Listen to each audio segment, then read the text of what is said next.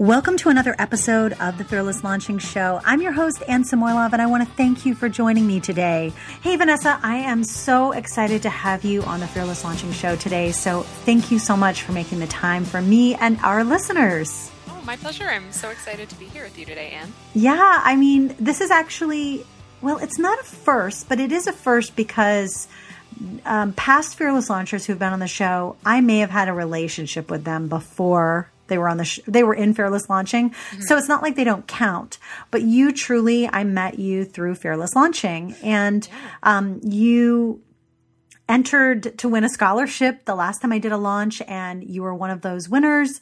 And but you were a winner in other ways too which we'll get into later. But um so I just I just thought you know what? And then once we ta- once we talked I was like wow this could be a really interesting topic. Um she has an you know Vanessa has an interesting business. This is this is my like thought process. And um and I know that I generally do talk to people who have online businesses but they're gen they're not they're they're hardly ever in this nonprofit sector. So so anyway, so my questions today really I won't lie, they're going to be partly self-serving, serving me, serving fearless launching, but also just curiosity. Um, mm-hmm. in in how you and and I'm always looking for ways of um, taking maybe things that you think are unique to your industry and then thinking, oh well, how could I apply that? Mm, sounds great. So, okay, so I guess just tell us about your business, like what you do, maybe, and maybe who you work with specifically. Sure. Yeah, so my business is called the Storytelling Nonprofit, and it's a consulting firm and online business that helps nonprofits raise more money by telling their stories. And I started this business about three years ago. I was previously a nonprofit fundraiser. I started my business with zero fundraising, ex- or sorry, zero business experience.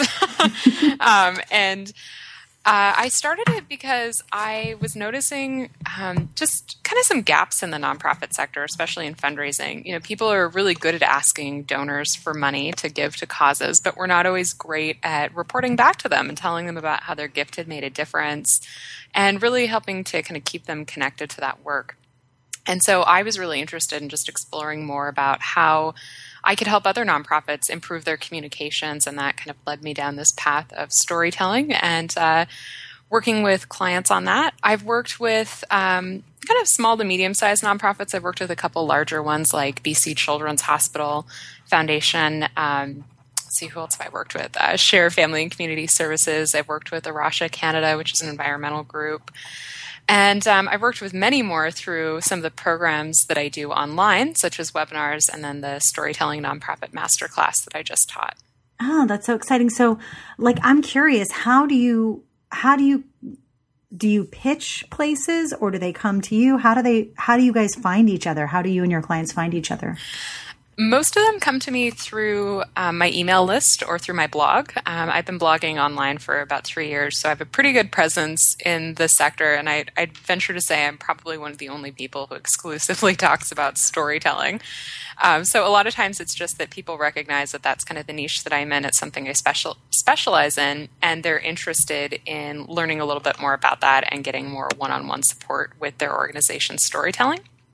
And um, I've had a number of people who I've met through speaking engagements. I, I, do a lot of traveling and speaking at conferences, so that's another way that I often connect with prospective clients.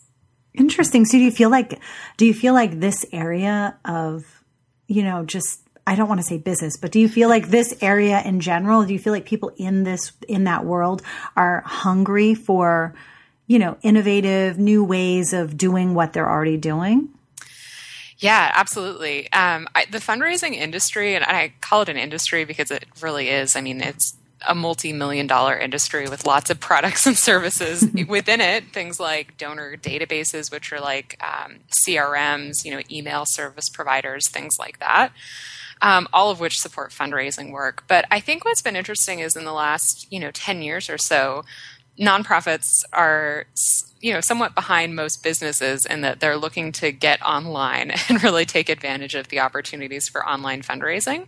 So I think for a lot of organizations that's brought up questions about how we can fundraise differently, moving away from more traditional things like direct mail and looking at you know social media, um, crowdfunding campaigns, things like that. So I think I I started my career at a really interesting time when lots of people were having conversations about this transition, um, also conversations about kind of generational transitions as well, um, right. with boomers kind of starting to not be the main donors to organizations and lots of millennials um, starting to give more. There's, I think, lots of questions that people have about how their organizations can be sustainable through these transitions. Interesting. So, Okay, so then, okay, let's go back to the question thing because I was just thinking, sure. uh, I was just thinking, you know, stories in general, and it's so, okay, so crazy side note is that last week I wrote a blog post about storytelling and how important stories are. And we're all, we're all looking for the story of someone before we actually invest in something. So obviously it makes sense that stories are kind of what you focus on. But even in the past week, like I read a book and then there, there happened to be the next chapter that I was reading was on that very topic. Mm-hmm. And then I like was start when I was diving into your site and I was like, oh yeah, okay, of course. So my question is like, what, what do you feel like these people are, are challenged with? Is it, is it, you know, when they come to you are you know you said they're hungry for that information but are they really they're looking for repeat donors? Are they looking like what is their kind of main, I guess, challenge? Mm. I'm just curious. Yeah, that's a good question. Um, because I think when people come to me looking for help with storytelling, that's usually not the main or the kind of the yeah. problem they're having. You're right. There's usually something else. Like they don't, that they don't, they don't know. Like I know I need to tell a story, but I'm not sure why. But they might not even be at that. I need to tell a story. They're just like, I need to. Mm, what? mm. Yeah, I think it's usually one of two things, and they're kind of related. Um, oftentimes, it'll be that they have realized that their annual budget is increasing and they need to figure out how to raise more money. yeah. so they're exploring kind of some new tactics and strategies. They've heard that storytelling is a great way to engage donors, and they're looking for more information about that. Um, the other one is typically around donor retention, so kind of like customer retention. The nonprofit sector is notorious for its terrible donor retention rates. Two years ago, it was at like 49%. so mm. they weren't even retaining half the donors they had on an annual basis. Um, that, that's a that's, lot of work on on people raising money because then you're is. like forced to go out there and find new people. yeah, and acquisition is challenging, I think, in the nonprofit sector. Um, you know, there's usually no return on investment. It costs a lot of money to do. So I think some organizations are becoming a lot smarter and proactively focusing on retention and realizing that they don't necessarily need to go find new donors to raise more money. They can cultivate the relationships they already have, um, encourage people to give larger gifts or more frequently um, as a way to kind of solve both of those problems, you know, increasing their fundraising and then also retaining people that are currently in their donor database. Okay, so clearly, okay, so you said before that you saw the gaps. You were working in the industry.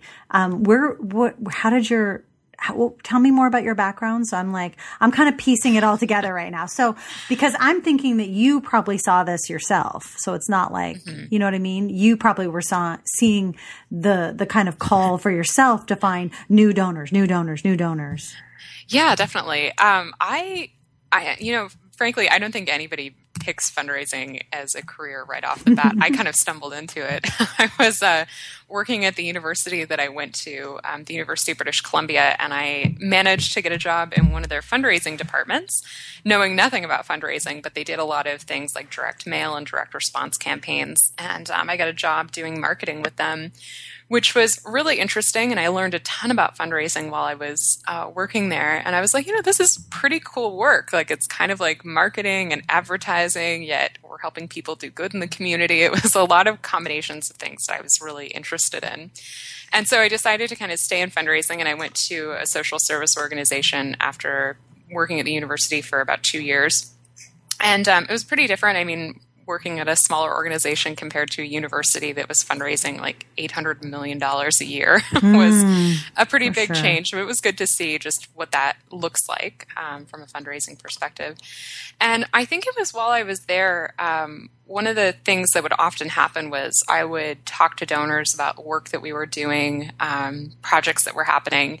And I realized that they really only knew one facet of our work. They only knew that we had a community meals program, kind of like a soup kitchen. They knew nothing else about the organization. And I started to kind of wonder, well, like, why don't they know what else we do? You know, we have a recovery program, we have a kids after school program, we provide scholarships to kids for summer camp, all these other great things. And I realized it was our fault. Like, we were not proactively talking about these other things that we did and really doing a good job of educating our donors about all the ways in which their, their gifts were impacting the community. And so I think that was where I started to think about, you know, how could how could we talk more about that in a way that was interesting and engaging, and uh, that's where stories started to come into play. I think it's something I've also experienced firsthand as a donor to organizations too, where you mm-hmm. make a gift and then you never hear from them again. Oh my you gosh! Hear from them in like six months, and they're like, "Give us more money." Yeah, you know what? I got to tell you. Like I got to tell you. Like, okay, so I I know we have um, someone in common in our life, which we'll talk about you guys, your work together with her. But Shannon Doolittle was the first person I talked to about this and here where I live, because she lives close to me. And I'm very active in my daughter's school. So we had, there's a PTA and I find that the reason why they're struggling and like one year, maybe the donations for the big event are down is because people don't understand what they're even donating for. Mm-hmm. They don't have any idea of like, there's there's so many opportunities even at that very basic level of fundraising that moms and parents do for their kids to actually share with the community. Like here's what your dollars bought this new whatever like all new netbooks for the school or whatever whatever the case. So so yeah. Yeah it's i mean it's really interesting. And i think that um kind of an interesting parallel in my business. You know, I think one of the first webinars I taught like two years ago, in retrospect, I realized it didn't sell very well because I didn't do a good job of explaining what people were going to learn or what it was all about. and so it's something similar I think a lot of business owners struggle with, which is how do you unpack what it is you're offering in a very clear, concise, simple way that makes sense to somebody else who is not you? yeah, exactly. Because you have a bunch of different dots leading to the various things. And mm-hmm. so you know exactly what you're selling. So it's hard for you to see that they don't have all the information. There's a lot of holes in their own story of, you know, they're seeing themselves like just giving money and maybe maybe there's a tax mm-hmm. benefit mm-hmm. to it, but they're not really seeing beyond that what's going to happen. Right. Yeah, exactly. So interesting. Okay, so let me just see. So with with finding the clients, you said they are hungry for the help. It seems like they're definitely visiting your site. You have a blog. You you have one of the only blogs in that really specific space. Mm-hmm. Um, what are i mean i know you have classes i know you have digital programs which we'll talk about that in a second but do you have one-off like one-on-one clients and do you what are some of the challenges you face maybe even finding those clients i'm just yeah, that's a good question. Um, I did more so at the beginning of starting my business. This year, I've kind of scaled back just because uh, those projects are often very time and labor intensive. Mm-hmm. And I find I can only really handle one at a time. I think there was a point during my first year of business where we were managing like six different campaigns for people, and it was a lot of work. yeah. A lot of organizations involved, a lot of people who we were in contact with, and it just became a little too much. And um, I just decided to kind of step back a little bit in a intentional way to figure out, you know, it's work that I love doing. I love being able to help an organization really create a fundraising campaign from the ground up. Um, but it's a it's a it can be a long process, and it's what I really like to be um, very focused on and present with. And so we'll only work with one organization at a time doing that. So typically, I think we work with anywhere from like four to seven organizations a year. Interesting. Interesting. Can I ask you then? Okay, so this is kind of just like a, a weird daydreaming question for you. Um, if there was like a company that you could help tell their stories better out there, like a nonprofit organization, do you have like a dream dream company that you would like to work with at some point? Gosh, that's a good question. no, I mean because I mean because maybe we can help you get that. maybe we can like even if they take a course, however however it works out. Like, is there um, like a nonprofit organization stories that are so compelling to you personally that you would be Yeah. Um, gosh, there's ones I come across all the time where I'm like, oh, I would love to work with them. yeah. I mean, because that's where you get it. That's where you can truly get super excited about the process and you can, it's easy to give more and more and more to those types of people and companies. Yeah, absolutely. Um, I I'm on the board of directors of a rape crisis center here in Vancouver, and uh, I love working with them. They're great. I love being able to help them with their storytelling work around women's experiences with sexualized violence. Um, so I think I always kind of have a, a soft spot for helping women's organizations. Um, yeah. There's one in the U.S. that does political advocacy around women's issues called Ultraviolet, and um, their I mean their work is pretty different than what I do. They're usually sending emails um, getting women to and, and, men to sign petitions to you know call members of Congress or senators to change legislation that affects women and, and their health and overall well-being. Um, so I think they're pretty interesting. They tell lots of other people's stories very well. Um, I'd love to hear more about their story though, about how they got started as an organization and how they continue to do that work and yeah because i think it would inspire more people to then be part of that work. Mm-hmm. like when you tell your own story i mean that's that's something that i love just as a business owner is i think it's not just um, this oh here's my story and my growth as an, an, entrepreneur. No it's it's almost like here's the story that you are now part of. Mm-hmm. and it kind of pulls you into it as well. Yeah. Yeah absolutely. Okay so let me ask you then okay, because it sounds like you you actually have really an amazing business. I I mean, I'm really interested. I'm like, gosh, why didn't I get into this area? Like, this is this is I don't know because it just seems like so on like helping people, helping helping companies help more people. So mm-hmm. it's but it's all about supporting those kind of those kind of I guess it all comes down to those people that you're actually supporting, you know, mm-hmm. whether it's a company, whether you do it through a company or some other way. But I don't know. It seems really interesting. So I may have to talk to you offline about that. well, I think that's one of the things that I really like a lot about my work is that I get to help people who are really passionate about doing good in the world. You know, the yeah. fundraisers who are there at the organizations. Um, a lot of times I'll work with executive directors or communications directors. Um, and they're, you know, they're the ones that make that organization what it is. They're on the ground doing the work and they really have a vision or a goal for what things could be like for their nonprofit, but they just need a little help getting there. And it's really rewarding to be able to come alongside them and, and help them in that process. Yeah, you know who you should check out, I think, is um, I'm thinking of Erin Giles. I don't know if you know who she is, but she uh, put together, like, um, compiled a book with a bunch of different authors, including herself, for uh, End Sex Trafficking Day. Oh, and yeah, so if you know her, check her out if you don't, if you haven't seen her, but she's amazing and she is, that's like her kind of main focus. But I know she does some other, you know, philanthropic work as well, but that's like her main focus is that um, every single year, which isn't, I think it's like around September or October. So she's likely working on Mm-hmm. that again right now.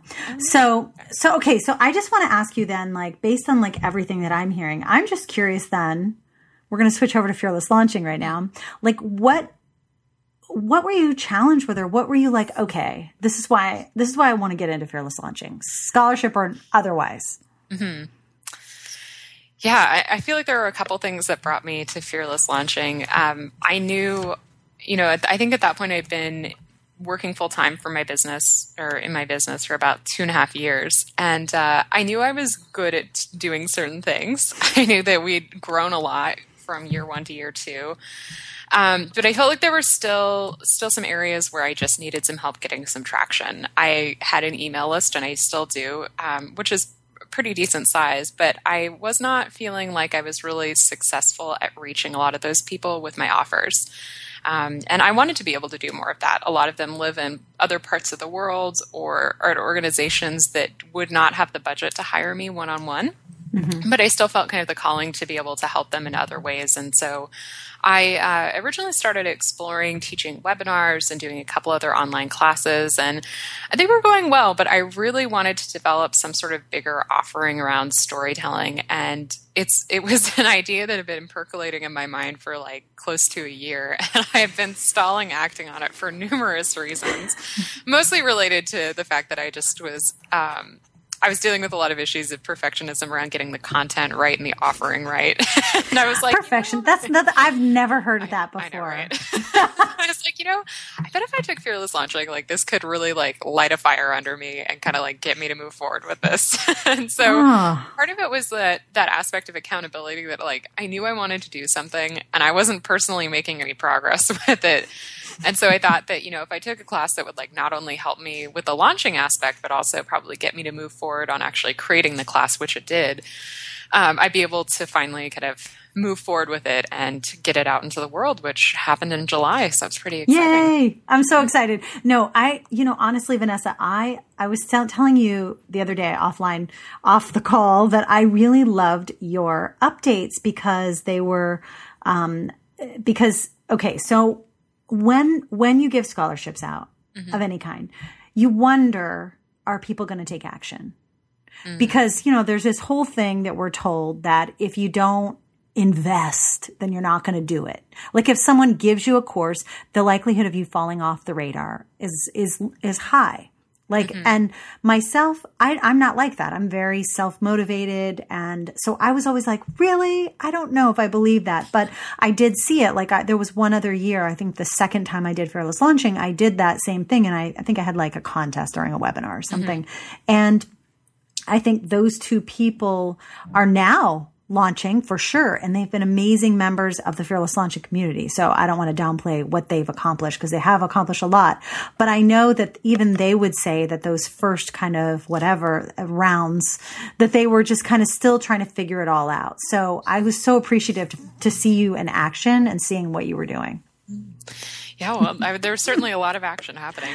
and okay, so yeah, so exactly. So the one of the first things we talked about is is um, you know, a lot of people were very are still very resistant to him by the way in the in the group there are some newer people who i don't know if have spent enough time uh basically diving into who they're actually talking to right. and so that was like i feel like the main thing you did was you started talking to people mm-hmm.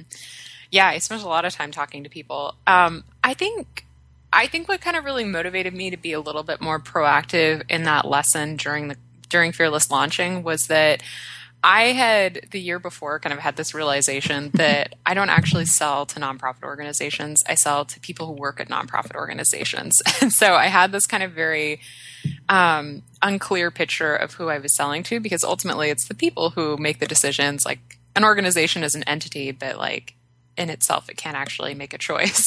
so right.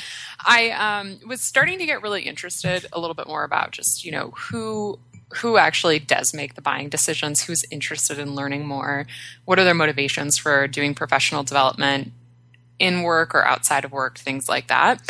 Um, and so I think right around the time the class had started, uh, and maybe even slightly before, I had just sent out a survey to my list um, to ask people about what they were interested in learning about storytelling and being very transparent and saying, you know, I'm planning on creating a class this summer around this topic you know, would you like to learn more about it? Can I talk to you about what you're interested in learning? And I think that including those questions on the survey kind of gave me that open door to then continue to engage people. And I felt a little less awkward about it. yeah. Like, hey, um, now you saw that thing that I sent you. And I'm curious now if you want to chat about it. So my, my question is, did you just email pretty much everybody who responded and just because I mean that's I feel like that's kind of what you can do at the very beginning is anybody who mm-hmm. opens or clicks anything you're just like okay you clicked you interacted I'm calling you.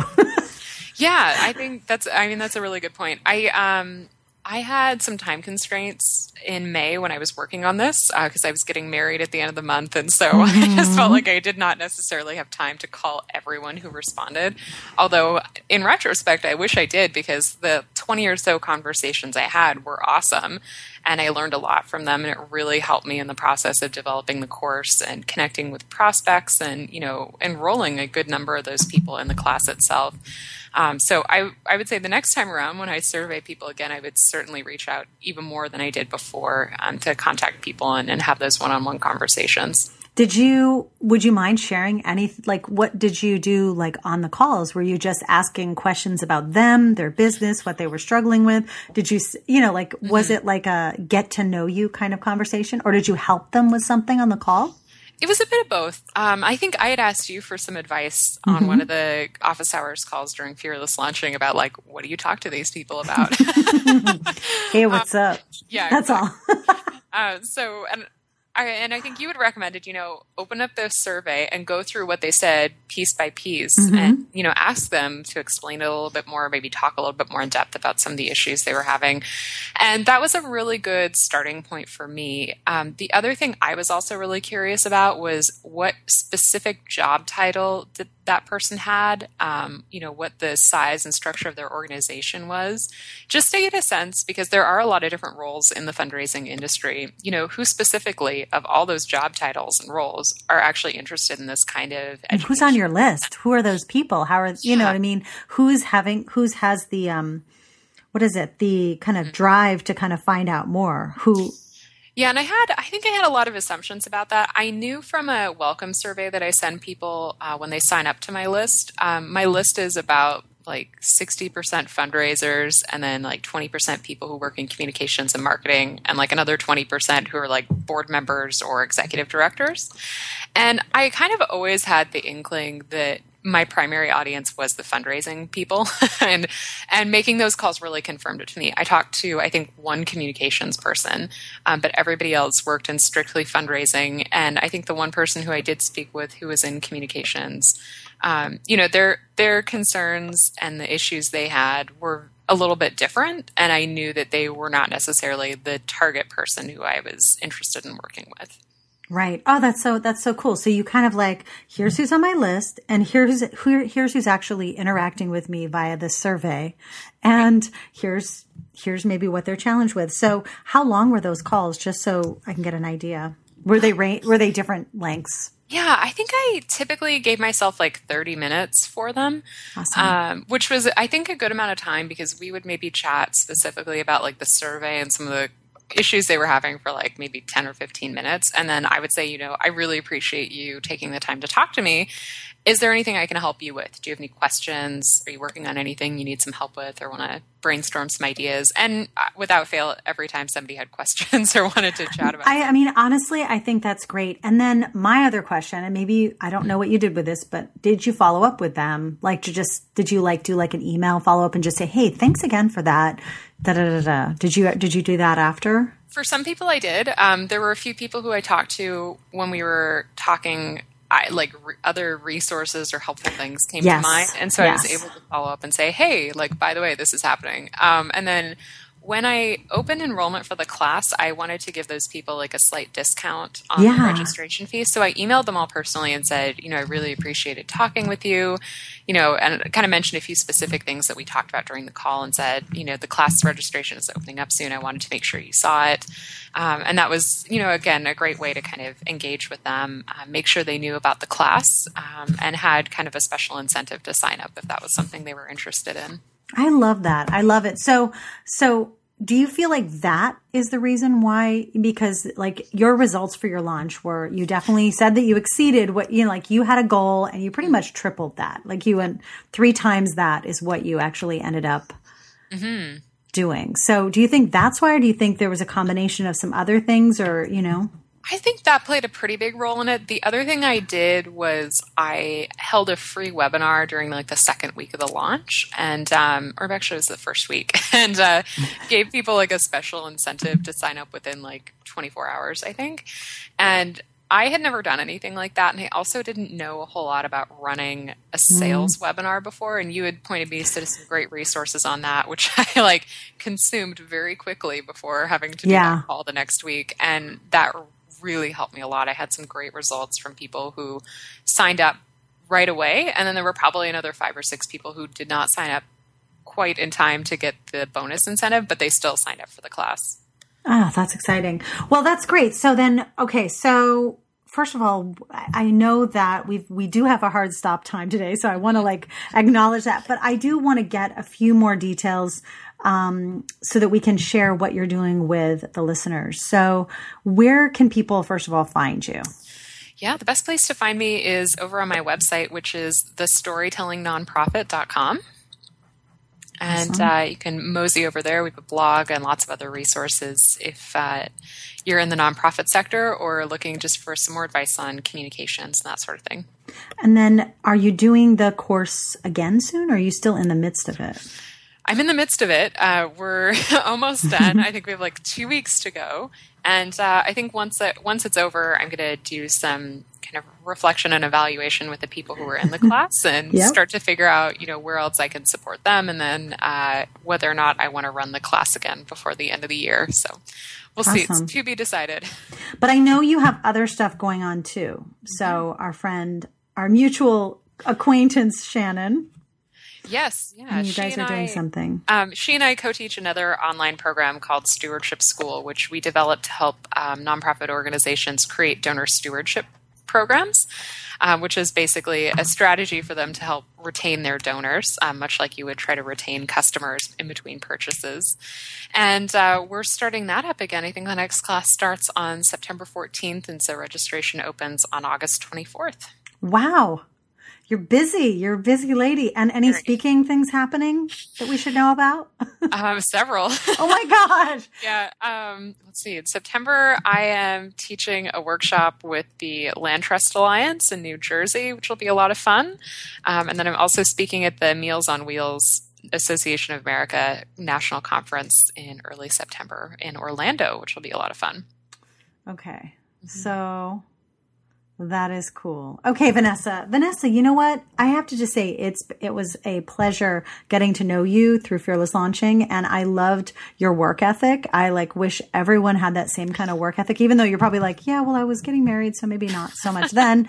But um but I I definitely love that stories of of just coming in getting to work and even if it is just a few key things like webinar and getting on the phone with people. Sometimes you keep it easy. Next time you'll you've got those two kind of systems going and then you'll be able to maybe do something else. Maybe you'll have something else that you'll create uh, to lead up to the launch. Do you know what I mean? Yeah, I do. I think that's a really good point because I think for me in the past, one of the things that's often happened is I overcomplicate the process to which I right. launch something, or I feel like I see other people doing certain things in their launches, and it's like, oh, well, I should probably do that because they're really successful at it. But it's not something that will work for me personally or necessarily work for the people that I serve.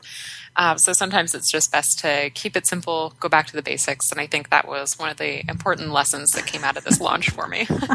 yes, it's something I have to. I think we all have to remind ourselves of it because it's easy to get excited and think you have to have everything packed in there. But sometimes it's like that nice single layer cake with some frosting on it. That's that's good enough. Yes. Um, for right now. So I'm excited to see what you do next. Um, and again, I will put all of your links in the show notes, uh, as well as I know you have the e-course the, that's available on your site as well. So I'll make sure that people know where to go get that as well. Thanks, Anne. It was great talking to you today. Great talking to you too. And thanks again so much for joining me today. And I'm sure we'll talk soon. Mm-hmm. Yes. All right. Take care. You too. Bye. Thank you for listening today to the Fearless Launching Show. I hope you enjoyed this kind of case study, behind the scenes, and story about one of our more unique members of Fearless Launching you know, Vanessa was just so generous with her time, but also she did a great job of proving me wrong on a few things. As you know, that you can get a scholarship for something, take action on your own. She also proved that you can do fearless launching solo. So for me, she gave me so much proof in a few different things. And then you can set your goals and then triple your results. I literally loved that.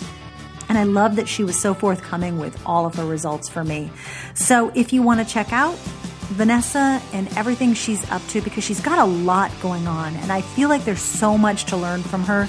She's so well spoken and so smart and so intuitive, really. So I really highly recommend you go over to the Storytelling Nonprofit, and I've put some of her links below. If you have any questions for her, if you have any comments for her, leave them below in the comments of the show notes below. And I will see you next week on the Fearless Launching Show. Take care.